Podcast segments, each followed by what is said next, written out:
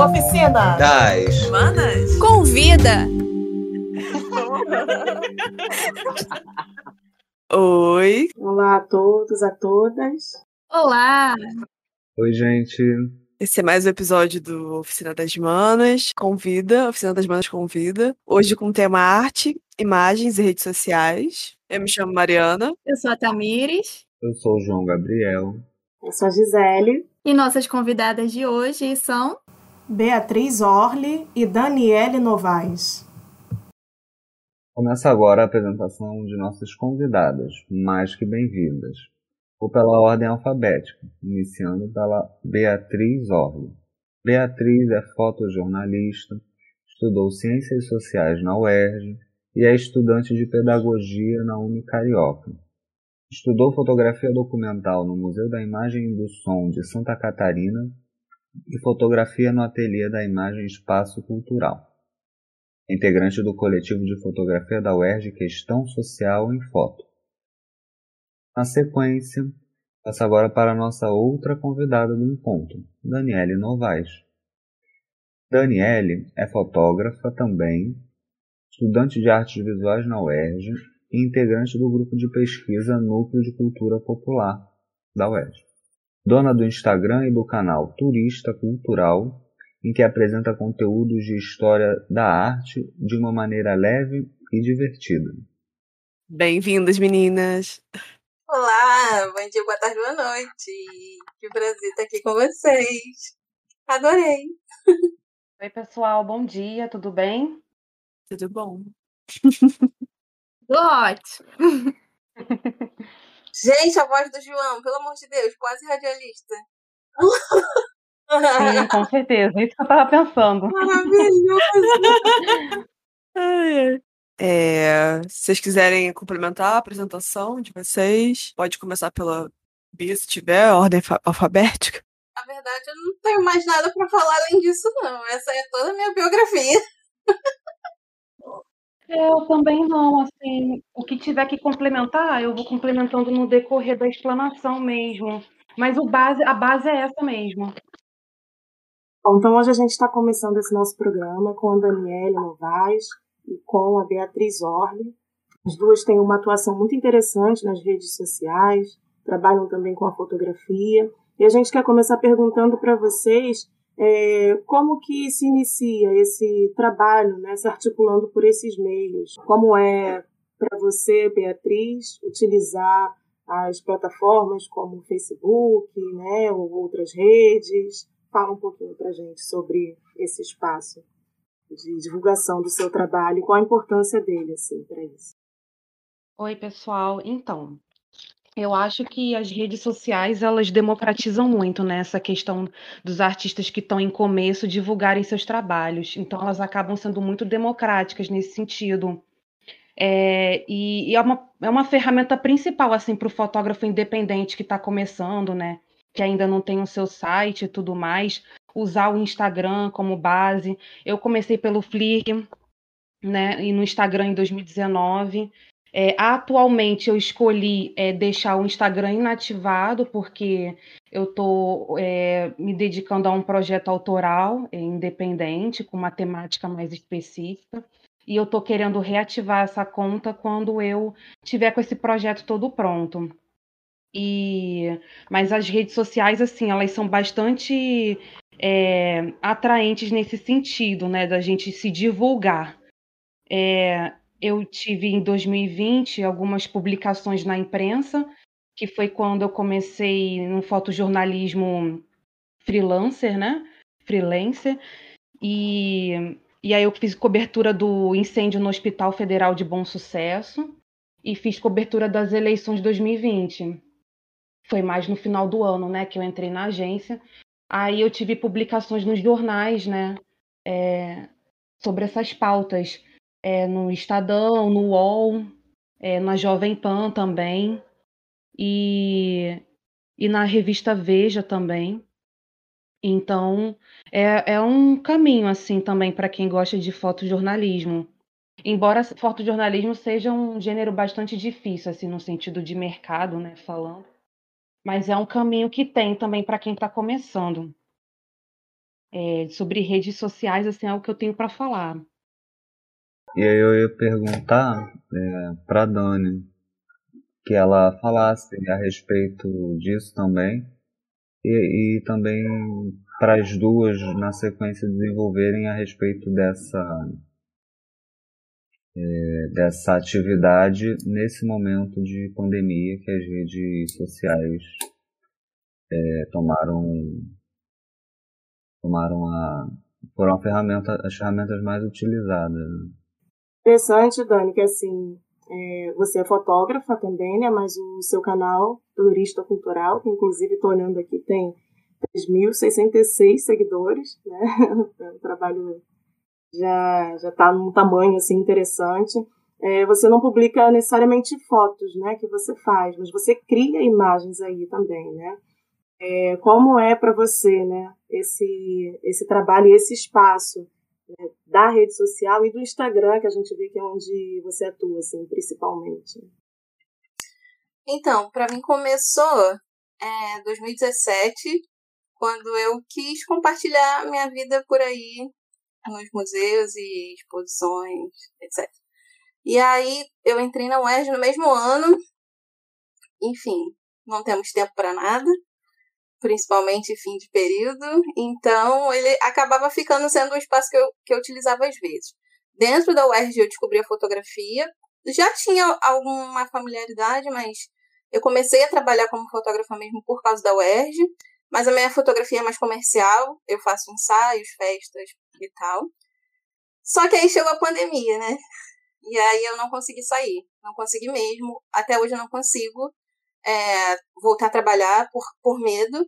Eu recebo muitos pedidos de orçamento, mas eu não consigo, assim. Eu, eu fiz um ensaio de formatura e foi horrível, a minha experiência foi horrível, não com o ensaio propriamente dito, mas o fato de estar na rua de ver zero consciência em relação a isso foi muito desesperador para mim. Eu voltei para casa com muito medo. Eu falei, não, não quero mais. É, é, foi um momento, assim, difícil mesmo, sabe? De, de voltar pra rua e, e agora, ainda mais agora com a gestação, eu fico mais apavorada ainda. Então, quando começou a quarentena, falei, bem, vou cair pra, pra, pra internet mesmo e vou compartilhar o conhecimento, né? Que é o interessante para mim. Só que com a minha própria didática, que eu mesma criei, do meu jeito. É, então, a, a, a, rede social vem muito para isso, para poder democratizar o acesso à arte.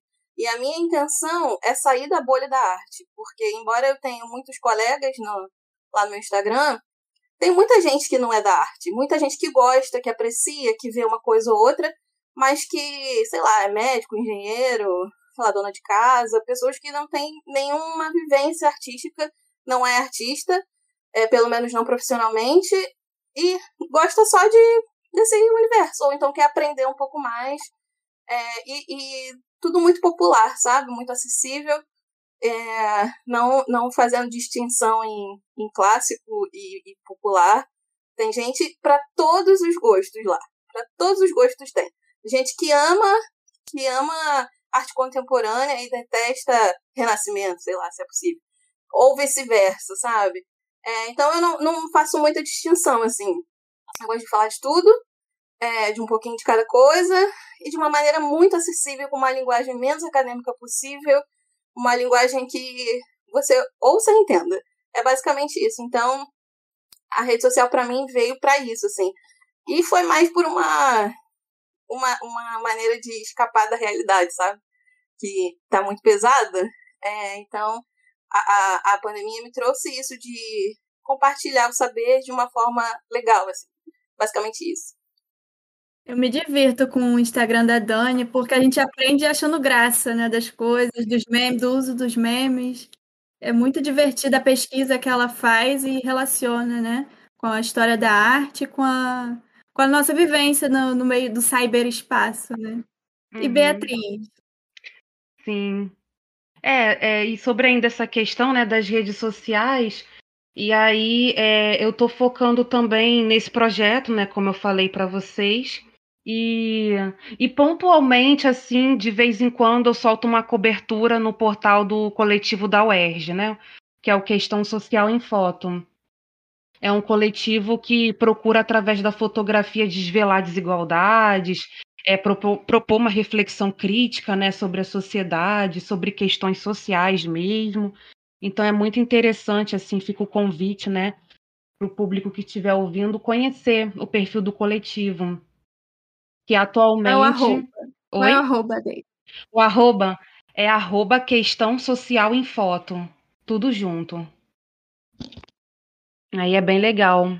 O coletivo agora ele está com um projeto de extensão, né? Que é sobre é, questão de nos cuidados com a saúde, com a segurança, articulando essa questão de metodologias e estratégias de ensino e aprendizagem, né? O título do projeto, tanto é que é a fotografia como instrumento pedagógico. Então, assim, bem legal aí. A gente vai tocar esse projeto aí a partir do segundo semestre. Bia, retomando a pergunta do João e é, o pontuamento da, da Dani sobre a pandemia, como é que tem sido para você é, esse trabalho de campo? Como é que tem sido o seu trabalho agora na pandemia? O que, que mudou, já que você começou a sua atuação em 2019, né? Sim, é, eu não deixei de sair para fotografar no ano passado. Eu, muitos, muitos colegas meus, né, da, da área, assim, não deixaram de sair, foram para o front mesmo, cobriram a pandemia, os hospitais, é, os protestos, né, para a gente ver que é, é, frente a uma pandemia, as pessoas viram cada vez mais a necessidade de protestarem. É, então, assim, é, eu, não, eu não deixei de fotografar por isso. Eu encarei mesmo e fui. Claro que me protegendo, né? Protegendo, tomando cuidado com quem estava perto de mim, mas eu não deixei assim de produzir não. Principalmente protestos, protestos, enchentes, eu não deixei de, de pegar essas coisas, essas questões. É, agora eu vou continuar, né?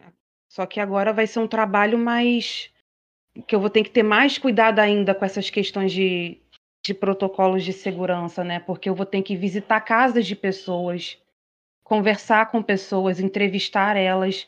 Então, o cuidado vai redobrar ainda mais. E agora eu tenho que continuar. Sim, sim, isso que eu estava pensando. Aproveitar então para pular para nossa próxima questão, assim, né, já que você fala desse, desse trabalho, né, que não é apenas produzir uma imagem, mas é, existe aí toda uma coisa por trás, mas o resultado, né, o que a gente vê, né, e principalmente o que é exposto lá, é, é uma imagem, é uma fotografia que você produz. Daniele também, né, trabalhando lá com eh, as pinturas, os, os recortes, as sobreposições, né, de imagens, porque ela traz pinturas clássicas e um meme, né, no meio daqueles é, stories lá que ela cria, assim. Então, é muito interessante perceber, assim, a importância da imagem para o trabalho de vocês, né. Gostaria que vocês falassem um pouco justamente sobre isso, assim, sobre imagem. Né? O que, que é a imagem para vocês? Né? Que força que, que ela tem? Né? O que vocês entendem assim por imagem? Porque se fala, por exemplo, de alguns períodos históricos, né, como sociedades de imagem. A Idade Média foi uma sociedade da imagem. Né? Mas assim, a gente percebe que, afinal, né, desde sempre nós temos a necessidade de imagem. Né? E hoje, né, nesses dias atuais, meio dessa coisa toda de tecnologia, de isolamento e ainda de produção assim contínua, né? O que que são essas imagens para vocês e principalmente as imagens que vocês produzem? Pode começar, Dani, pode falar. É. É, eu trabalho muito com apropriação, né? Apropriação tanto de obras, fotografias de obras, quanto de memes, no geral. Poucos eu crio, pouquíssimos. Mas para mim ela tem basicamente duas funções, uma para ilustrar mesmo a, ao que eu estou me referindo e a outra para quebrar um pouco o clima, porque às vezes o assunto é muito pesado e aí essa não é minha vibe, né? Então eu, eu acabo usando alguma coisa para poder aliviar um pouco a, tensão, sabe? Então a, a imagem ela para mim ela comunica nesses dois sentidos, de ilustrar o que está falando e de quebrar um pouco e às vezes não é nem um, um, um, negócio que fica pesado, não. Às vezes sim, às vezes é um assunto mais sério, mas às vezes é só para realmente deixar que fique leve de uma forma geral, assim, para ficar engraçado, porque eu uso muito essa conotação do humor para ser mais facilmente absorvido. Porque é, independente do, do que tu entenda ou não, se tu, tu entende alguma coisa daquele assunto ou não, essa forma do humor ele acaba atraindo. Então, essa questão da imagem, de, de apropriar de imagem, é, foi o jeito que eu achei de conseguir comunicar mais rápido, ser, ser um pouco mais denso. Porque se eu ficasse só no texto, porque eu, eu detesto vídeo, gente, detesto botar minha cara para falar, detesto. E muita gente me pede para fazer isso, só que, ai, não tenho vontade. não, não tô bem, não acordei bem, mas eu tô cheio de assunto para falar. É, e, e, ficar só no texto é muito cansativo, né? Pode ser um texto curto, pode ser, mas é cansativo. Quando você vê a imagem primeiro, você fica um pouco mais aberto para poder ler o que está escrito. E às vezes eu uso música também, o que acaba dando uma bagunçada no, no, nos sentidos, mas que as pessoas acabam captando. E aí, então, a imagem, para mim, ela serve muito para essa comunicação de, de, das pessoas se abrirem para ler e para entender o, o, assunto que eu estou falando. Já a Bia trabalha com outro tipo de imagem, né? Completamente. Assim, a gente pode dizer que. e hoje a gente pensou muito sobre isso, sobre esse encontro de vocês, né? Como são opostos, né? Em certa medida, esse, essa produção, o que é muito interessante. Fala pra gente então, Bia, sobre é, eu estava ouvindo é, a Dani, né, e realmente é muito diferente, assim. A linguagem dela é da leveza, né? Enquanto que a minha linguagem é uma linguagem bem mais pesada, porque eu procuro, através das imagens, principalmente de protestos, quando são de violência do Estado, pessoas que morreram, né? Em circunstâncias muito questionáveis e duvidosas, segundo o discurso do Estado e da polícia, né? Eu procuro, através daquelas imagens, pegar momentos decisivos que expressam a indignação que eu estou sentindo e que aquelas pessoas estão sentindo também. Então, eu acho que eu tenho uma linguagem muito emocional, assim, observando as minhas fotos. É uma linguagem muito emocional, expressiva, é de raiva, é de choro, é de indignação, é de várias coisas, assim, de revolta, é de rebelião, né? Então eu procuro expressar isso através das fotos e uma linguagem mais objetiva, mais crua, né? Que é a linguagem própria do fotojornalismo diário. É, e assim, eu acho que é basicamente isso. Essa questão da imagem, eu, a gente está saturado de imagem, né? Hoje em dia, a gente vê muita imagem principalmente a gente, né? A maioria das pessoas que está no Instagram aí vê muita imagem. E eu acho que o que diferencia é, uma não sei se eu poderia usar essa palavra, uma imagem bem feita de uma outra mais comum, é a maneira como a pessoa articula a linguagem, os elementos da cena, aquela questão da semiótica e tal, é, é de coisas que estão ali presentes no cenário, né, que fazem você ler a imagem de uma forma que você compreenda a realidade melhor. Uma imagem que te dá um salto ali para trabalhar um conceito, para compreender uma realidade é, melhor. Então, isso é muito do que o. É até um autor que eu vou indicar no final, né? É muito do que o, o Richard Salkett fala no livro Como Ler a Fotografia, né? É, você saber é, expressar né, as questões sociais através da linguagem mesmo, dos elementos que estão presentes ali na cena. Você conseguir articular isso, arrumar isso. Não necessariamente manipular, entendeu? Às vezes as coisas já estão dadas ali na cena, numa fotografia de rua, numa cobertura jornalística. É muito essa questão. Não sei se eu me fiz entender. ah, eu queria falar uma coisa. Pode? É, também acho que a diferença entre a minha produção e a da Bia é, são os tempos, né? Porque o tempo dela é agora, é o presente, é a hora que a gente realmente tem que se revoltar, porque é a hora que, que vai impactar a gente, né? Então, todo, todos esses sentimentos que ela falou de revolta, indignação, ele tem que existir agora, sabe? Porque é só assim que a gente vai conseguir lutar por, por uma transformação. Essa indignação, esse ódio mesmo que, que a gente fica com essas diferenças sociais, com, com todo o impacto que a gente sofre por poderes, enfim.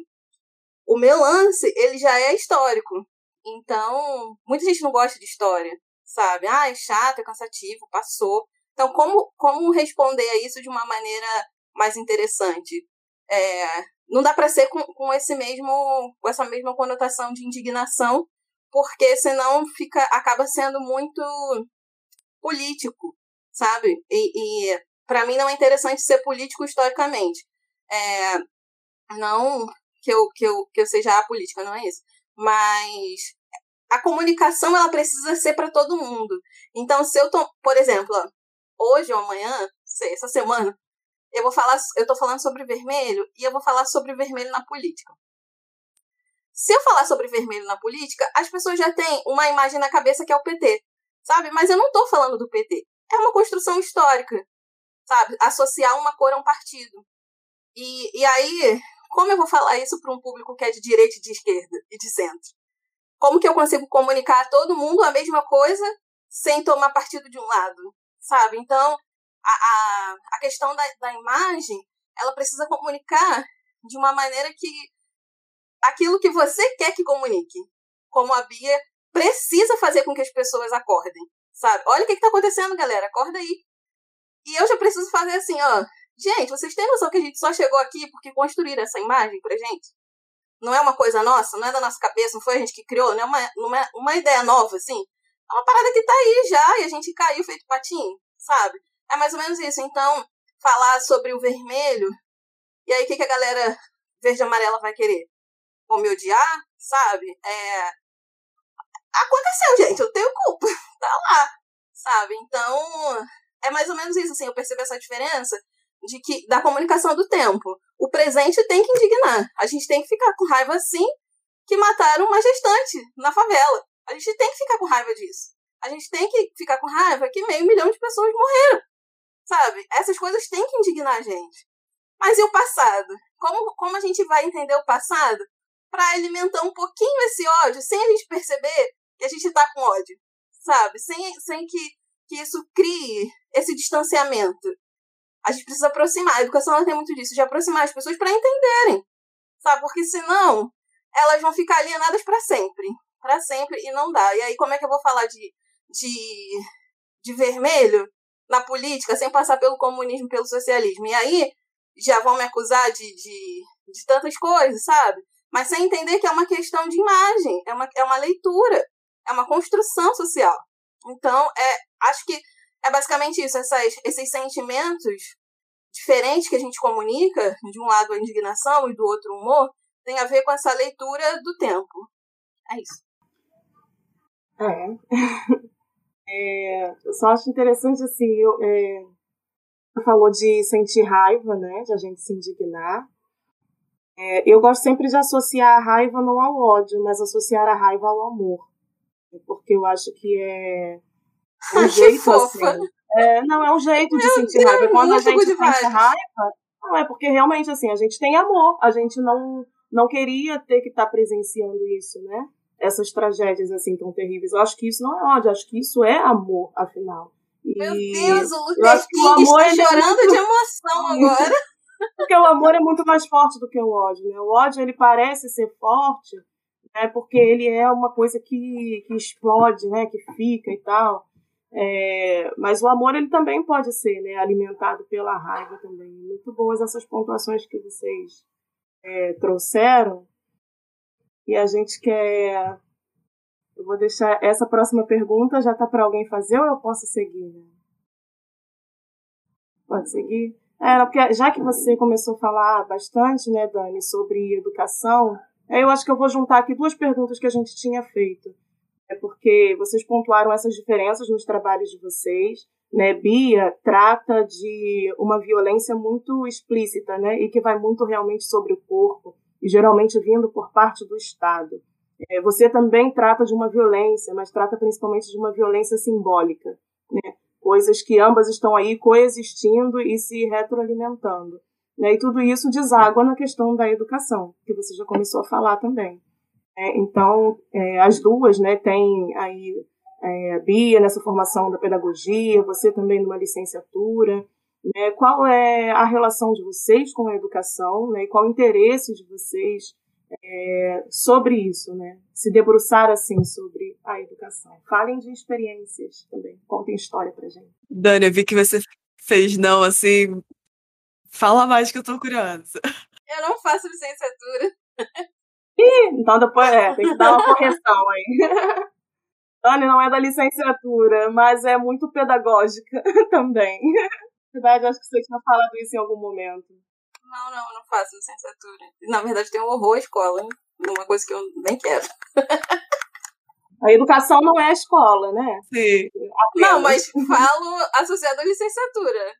Nem uhum. de perto chegarei. Mas vai lá, Bia. Então, Fala aí. Quem começa falando? Não, assim, porque quando a gente, é, a gente pensa nas nossas convidadas, a gente sempre, assim, como essa produção também é associada com a educação de forma ampla. Não necessariamente atrelada às escolas. É, educação informal, né?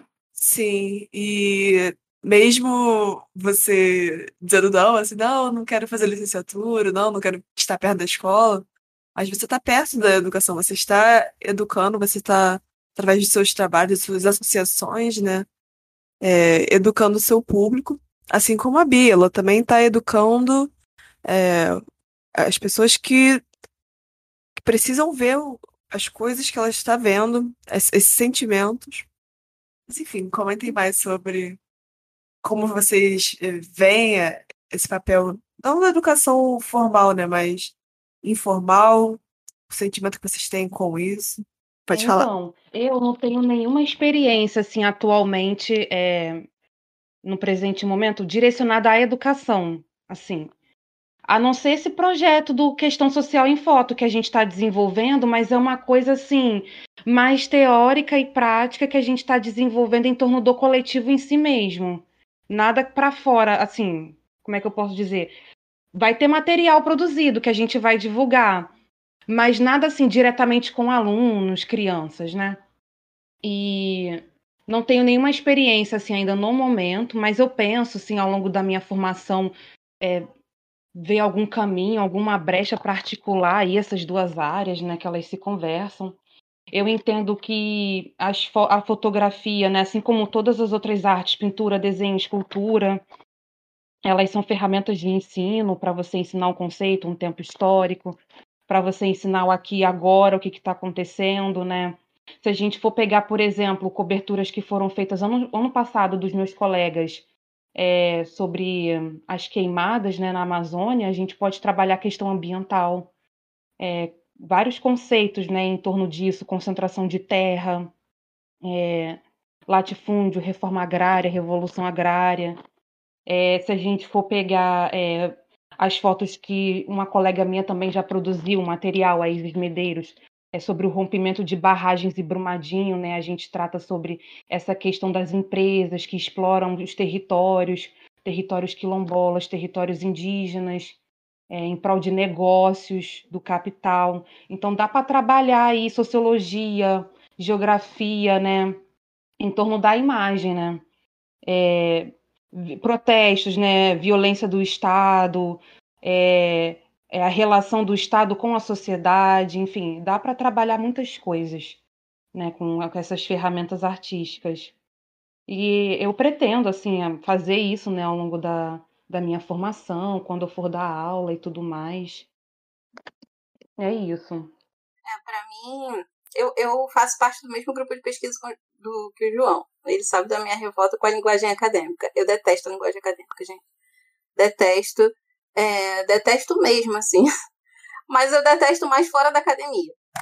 Porque enquanto a gente está dentro da universidade, sei lá, lendo textos e assistindo palestras, enfim, é uma coisa. Quando a gente sai desse universo, dessa bolha universitária, essa linguagem me incomoda muito porque eu acho que ela distancia muito as pessoas. Então, eu pensava assim, quando eu comecei a criar minhas publicações, eu falava assim, como eu posso fazer, por exemplo, com que a minha mãe entenda o que eu estudo?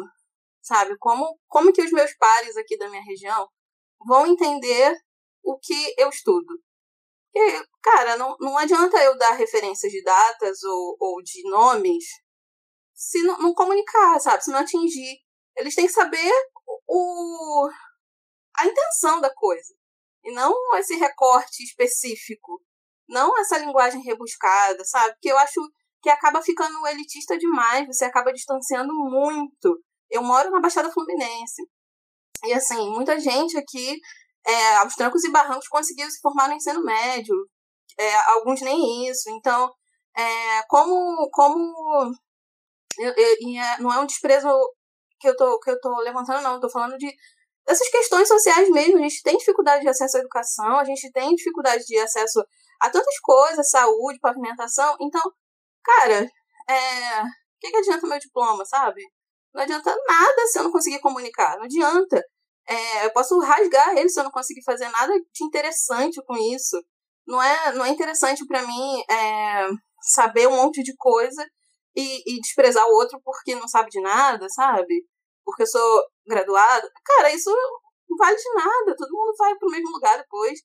É, então, a minha intenção era como eu posso comunicar as pessoas é, que, que me conhecem, que convivem comigo, para que elas é, possam entender minimamente o que eu sei, sabe? Então, essa, essa parte de, de linguagem, ela é, dentro desse recorte de educação, ela é o que mais me pega, porque não adianta para mim falar como os textos que eu leio, como os livros que eu leio, sabe? Isso para mim é interessante, é interessante para o meu próprio conhecimento.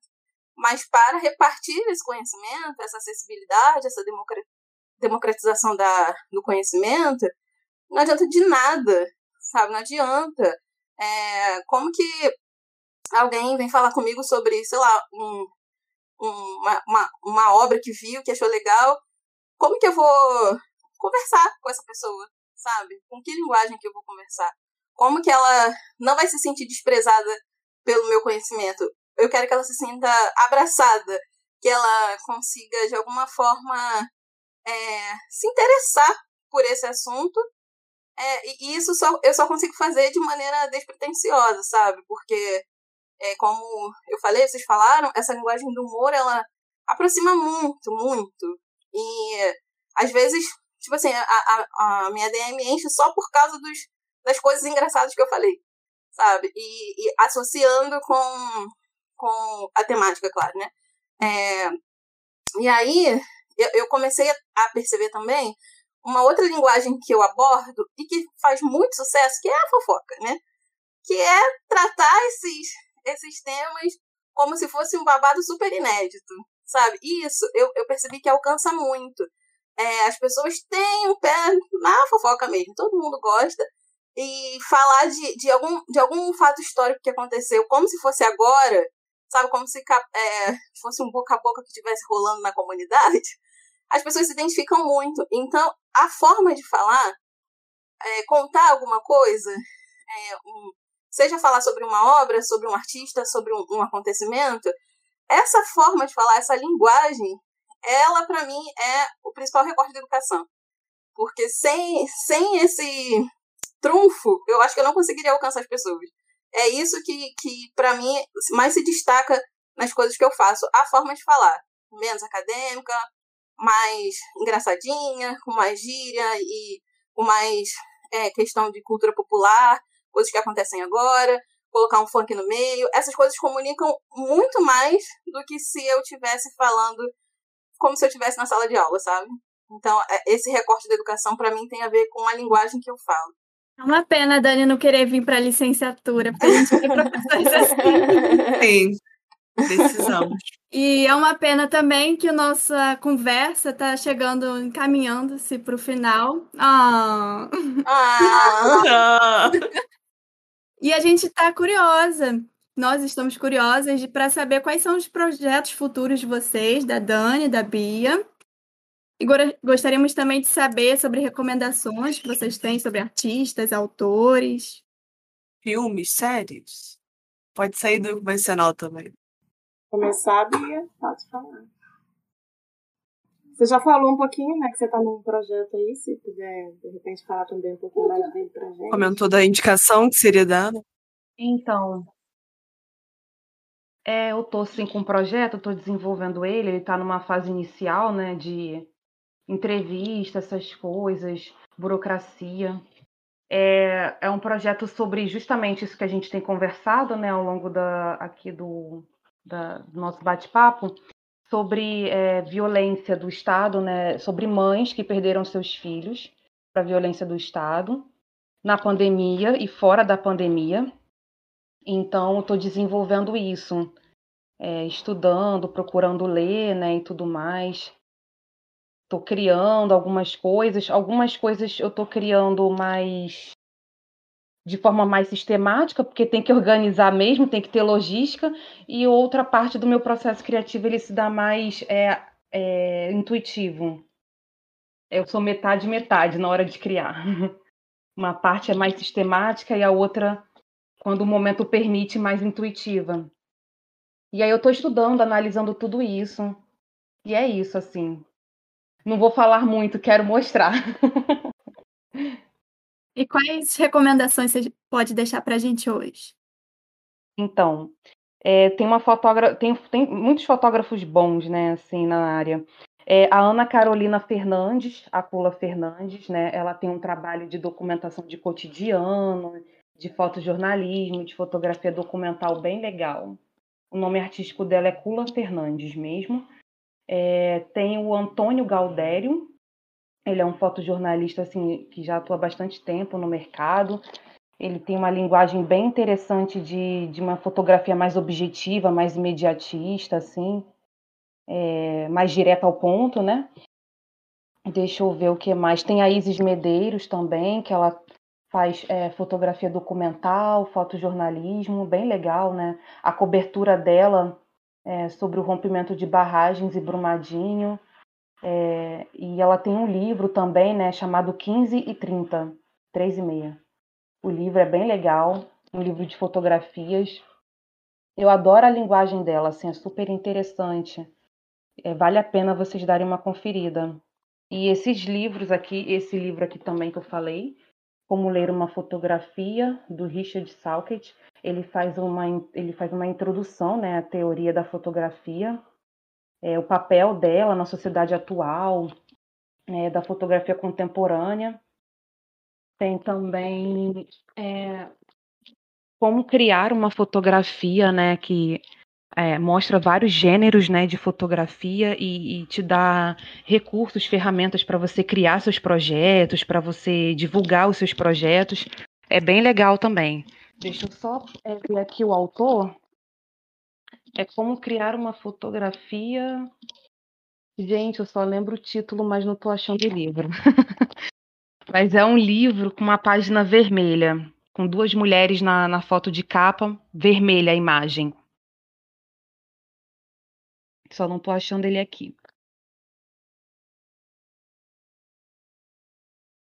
É Mike Simmons? Isso, é ele mesmo. Uhum. Isso aí. E como é que a gente te acha na internet? Então, vocês vão, por enquanto, né? Eu tô no Facebook, né? Beatriz Orli. Eu tenho um perfil no Flick também, mas eu tô um, eu tô um tempo sem postar, justamente por eu estar mais focada nesse projeto. E eu tô postando eventualmente algumas coberturas no perfil do coletivo da UERJ, o Questão Social em Foto. E aí, quando eu retomar, né, no Instagram é Beatriz Underline Orli. Esse é o nome, tá bom? Ótimo. E Daniele, quais são seus projetos futuros, os que você está em andamento, suas indicações, como a gente te encontra? Então, meus projetos, eles são resumidos ao turista cultural no momento, porque quando eu estou estudando, eu não tenho tempo e nem paciência de pesquisar muita coisa. Na verdade, não é nem paciência, é porque não dá, né? Muita informação para fazer trabalhos e tal. É, agora que eu tô de férias, graças a Deus, eu tô juntando o máximo de coisas que eu posso e fazendo várias pesquisas, é, tentando me organizar para poder fazer com que ele seja recorrente, sabe? Porque eu fico espaçando muito, muito por conta da faculdade mesmo. É, mas eu queria é, conseguir ser um pouco mais consistente, sabe? Não, não precisa ser diário, mas eu queria que fosse um projeto consistente, até mesmo para ajudar lá o algoritmo do Instagram a me divulgar, né? Porque se não for assim, ele não colabora. É, sobre indicações, eu tenho dois livros que eu gosto muito, que são muito facinhos é, de, de ler. Um é o Tudo Sobre Arte, ele é bem ilustrado, ele tem textos muito curtos, ele analisa imagens, então ele é muito fácil, ele é, ele é fácil de achar também na internet. E o outro é Isso é Arte, que ele já tem uma linguagem diferente desse outro, mas também super facinho. Ele, é como se ele estivesse contando uma história, é, é, contando algumas. Eu li na, na no prefácio, eu acho, que ele fala que algumas coisas não são, podem não ser verídicas, né? Podem ser coisas inventadas. algumas histórias que aconteceram. Mas ele é muito fácil de ler, é, tem um, um, um quê de literatura, assim. Então eu gosto muito desses dois. E eu queria falar outra coisa. Gente, leiam tudo, assistam tudo, se abram para a arte de uma maneira geral. É, é possível ver BBB e Lenite ao mesmo tempo? É possível, sabe? Uma coisa não exclui a outra. No momento, eu tô lendo Amor Líquido, do Bauman, mas ao mesmo tempo tô acompanhando todas as páginas de fofoca do Instagram. Então, uma coisa não exclui a outra, sabe? É possível a gente abraçar tudo sem ser é, elitista demais. Não, não é o que a gente gosta ou o que a gente sabe que vai fazer a gente melhor do que o outro, de maneira nenhuma. Não é porque um gosta de funk e outro gosta de música clássica que um é melhor do que o outro. A arte é isso. A arte é democrática, dá para todo mundo, dá para gostar de uma coisa e não gostar de outra também, tá tudo certo. Só não vamos diminuir o rolê dos coleguinhas que estão aí lutando para se colocar no meio artístico, tentando entrar na, no, no, nas bolhas, né? Fazer valer o seu rolê, fazer mostrar o seu trabalho. E, ah, eu não gosto disso. Tá, tudo pode gostar, mas precisa diminuir, né? Porque ninguém sabe a força e o tempo que a pessoa gastou para fazer aquela coisa que você não gostou, sabe? Então, não diminua o trabalho do coleguinha e goste de tudo. Goste de, de filme cult e goste de filme que ninguém gosta, sabe? Umas comédias sem graça. É, Dá para gostar de tudo, dá para não gostar de algumas coisas, mas dá sempre para respeitar o trabalho do outro. É isso. Quem vê close não vê corre. Exato. E como é que a gente te acha na internet, Dani? Bem, no momento eu tô só no Instagram, arroba turista cultural. Tento fazer outras coisas, mas não consigo nem o Instagram, então vou ficar só lá mesmo. Consegue sim, tá maravilhoso. Então é isso, gente. Muito, muito, boa essa conversa de hoje, né? Fluiu muito bem. Achei muito interessante assim ter esse contraponto de trabalhos de vocês, né? De falas, de interesses. Muito rico também, né? E é isso que a Dani está falando. A gente tem necessidade de pluralidade, né? A gente tem necessidade de coisas diferentes. É, eu lembrei de uma canção para trazer aqui também uma, uma indicação. Eu não sei quem é o autor, então vou dar uma, uma indicação meia boca aqui, né? Mas a intérprete é a Sônia Santos, uma canção chamada Retrato Oficial. Coloquei até aqui o link pra gente. É um samba lindo, mas é, tem uns versos que dizem assim: jogue fora o seu retrato oficial, seu canudo de papel, seu diploma, seu anel. Jogue fora a covardia de fingir, a mania de mentir, de ser aquilo que você não é. Arranque de dentro de si as raízes da dor e venha comigo cantar meu canto de paz e amor uma canção linda e hoje, né, ouvindo vocês falando, é, lembrei muito assim dela. É, e a gente só pode mesmo agradecer a vocês a disponibilidade estarem aqui com a gente hoje gravando esse programa que foi muito especial, né? Está sendo. Valeu, gente. Ah, mas tem, tem, mais projeto futuro aí, né, Dani? Projeto, tem, sair da tá barriga, aqui, né? Tô carregando, tá pesado. Amei, gente. Foi um prazer. Então. Adorei, gente. Muito obrigada pelo convite. A gente que agradece vocês terem aceito. Muito obrigado por vocês estarem aqui com a gente, conversando. E é isso. Vamos embora seguindo aí na vida, nos corres e esbarrando. Obrigada pelo espaço, pessoal. Valeu mesmo. Foi um prazer compartilhar com vocês, ouvir a Dani também. Falou coisas assim de uma forma simples, mas que me fizeram abrir um campo de reflexão muito grande. Obrigada, viu, Dani? Ai, tô com Linda, vergonha. Bia. Bia, boa sorte nos seus trabalhos, muita saúde também, Amém. né? Que não é um Obrigada. corre fácil. Obrigada, obrigada. aí. Com essa sim. Quando não, é, quando não é do vírus que tu tem que fugir, é, É da, da de bomba da é da polícia. bala de é, é da bala de borracha e da, É, pois é. e da bomba de gás. Se correr, o bicho pega, se ficar. Saúde. Saúde mesmo. Enfim, gente, beijão então. Beijo, até a próxima. Muito obrigado. Obrigada, gente. Tchau, tchau. Tchau, tchau. Beijo, gente. Até a próxima. Até. Tchau, gente. Até a próxima.